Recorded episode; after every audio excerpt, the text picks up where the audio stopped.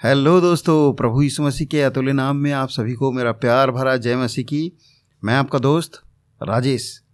आज मैं आपके लिए लेकर आया हूँ परमेश्वर के सुंदर वचन में से अब्राहम की प्रतिज्ञा के विषय में। परमेश्वर ने जो अब्राहम से प्रतिज्ञा की, जो वाचा बांधी, उसके बारे में हम चर्चा करेंगे। ये पाते हैं हम उत्पत्ति की पुस्तक सत्रह अध्याय के एक से आठवीं आयत तक। उत्पत्ति की पुस्तक सत्रह अध्याय। जब अब्राहम जब अब्राहम निन्यानवे वर्ष का हो गया, तब यहोवा ने उसको दर्शन देकर कहा, मैं सर्वशक्तिमान ईश्वर हूँ, मेरी उपस्थिति में चल और सिद्ध होता जा। मैं तेरे साथ वाचा बांधूँगा और तेरे वंश को अत्यंत ही बढ़ाऊँगा।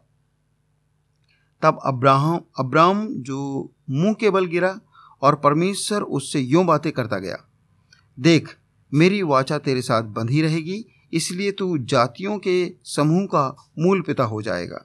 इसलिए अब से तेरा नाम अब्राम ना रहेगा, परंतु तेरा नाम अब्राहम होगा, क्योंकि मैंने तुझे जातियों के समूह का मूल पिता ठहरा दिया है। मैं तुझे अत्यंत फलवंत करूँगा और तुझको जाति का मूल जाति जाति का मूल बना दूँगा।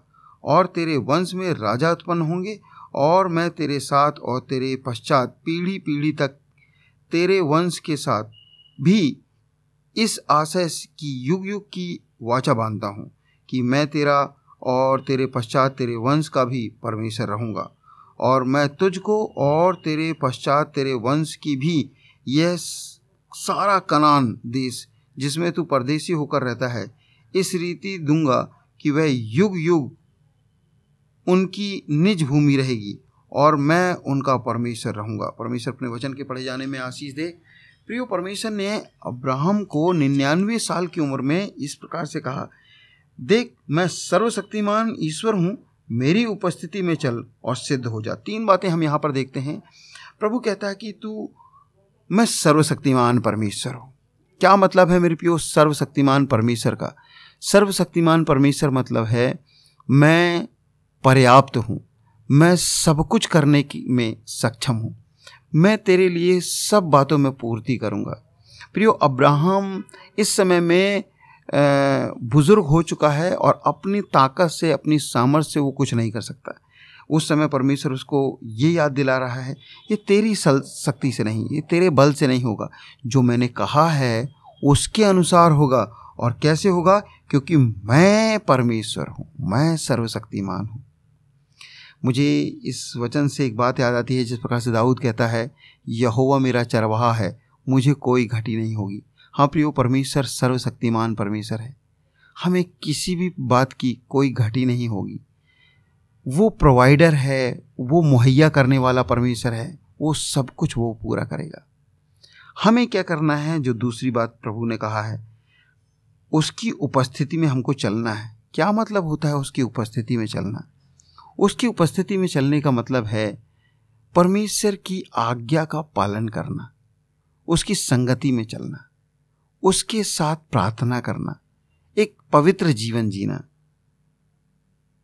तीसरी बात प्रभु ने कहा, तब तू सिद्ध हो जाएगा। प्रियो मेच्योरिटी में बढ़ने के लिए परमेश्वर के साथ चलना नहायत ज़रूरी है।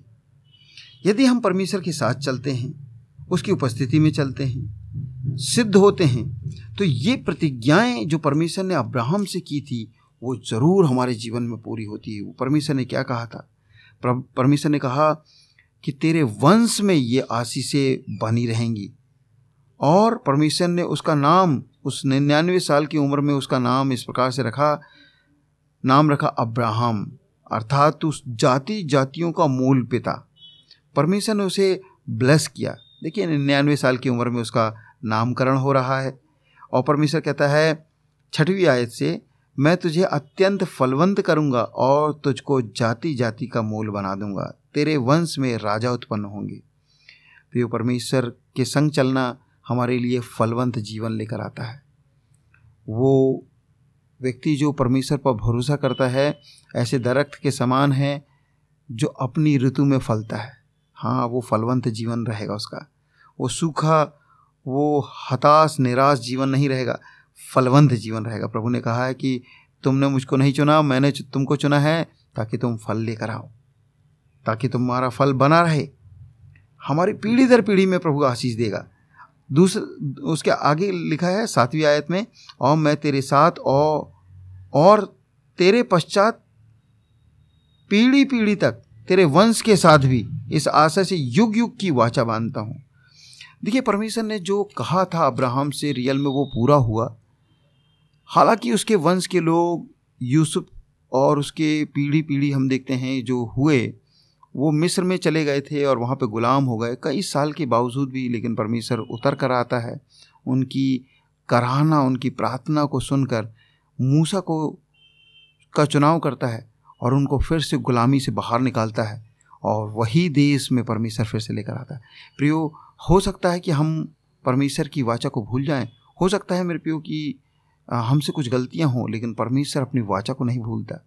परमेश्वर अपने लोगों को जो वाचा बाँध देता है, जो प्रतिज्ञा करता है, वो पूरी करके रहता है। उनकी पीढ़ी पीढ़ी को प्रभु ने उनको आशीषित किया। आगे हम लोग देखते हैं आठवीं आयत में, और मैं तुझको और तेरे पश्चात तेरे वंश भी यह सारा कनान दे जिसमें तू परदेसी होकर रहता है। इस रीति से दूँगा कि वे युग युग उनकी निज भूमि ठहरेगी। पहली बात परमेश्वर फलवंत करता है, दूसरी बात परमेश्वर दृढ़ करता है, मज़बूत करता है, तीसरी बात परमेश्वर ज़मीन और जायदाद भी देता है। प्रियो परमेश्वर, हमसे वायदा करता है कि तुम अब्राहम की संतान हो। यदि तुम विश्वास करते हो तो अब्राहम की संतान हो और वो आशीषें जो अब्राहम को मिली थी तुम्हारे जीवन में भी पूरी होती हैं। बस एक वचन बोलकर मैं समाप्त करूँगा। कुलुसियों की पत्री, उसका पहला अध्याय, उसकी दसवीं आयत। कुलुसियों की पत्री, उसका पहली आयत, पहला अध्याय, उसकी दसवीं आयत में इस प्रकार से लिखा हुआ है, ताकि तुम्हारा चाल चलन प्रभु के योग्य हो और वह सब प्रकार से प्रसन्न हो और तुम में हर प्रकार के भले कामों का फल लगे और तुम परमेश्वर की पहचान में बढ़ते जाओ। परमेश्वर के दिल की इच्छा है, हमारा चाल चलन प्रभु के योग्य हो, अर्थात उसके संगति में चलें, और वो हमसे प्रसन्न होता है। और जब हम, हमसे परमेश्वर प्रसन्न होता है, हमारे अंदर भले कामों का फल देखता है, फलवंत जीवन दे, दिखा, दिखाई देता है, तब परमेश्वर अपनी पहचान में हमको बढ़ाता है। परमेश्वर अपने वचन के द्वारा आप सभी को आशीष दे। God bless you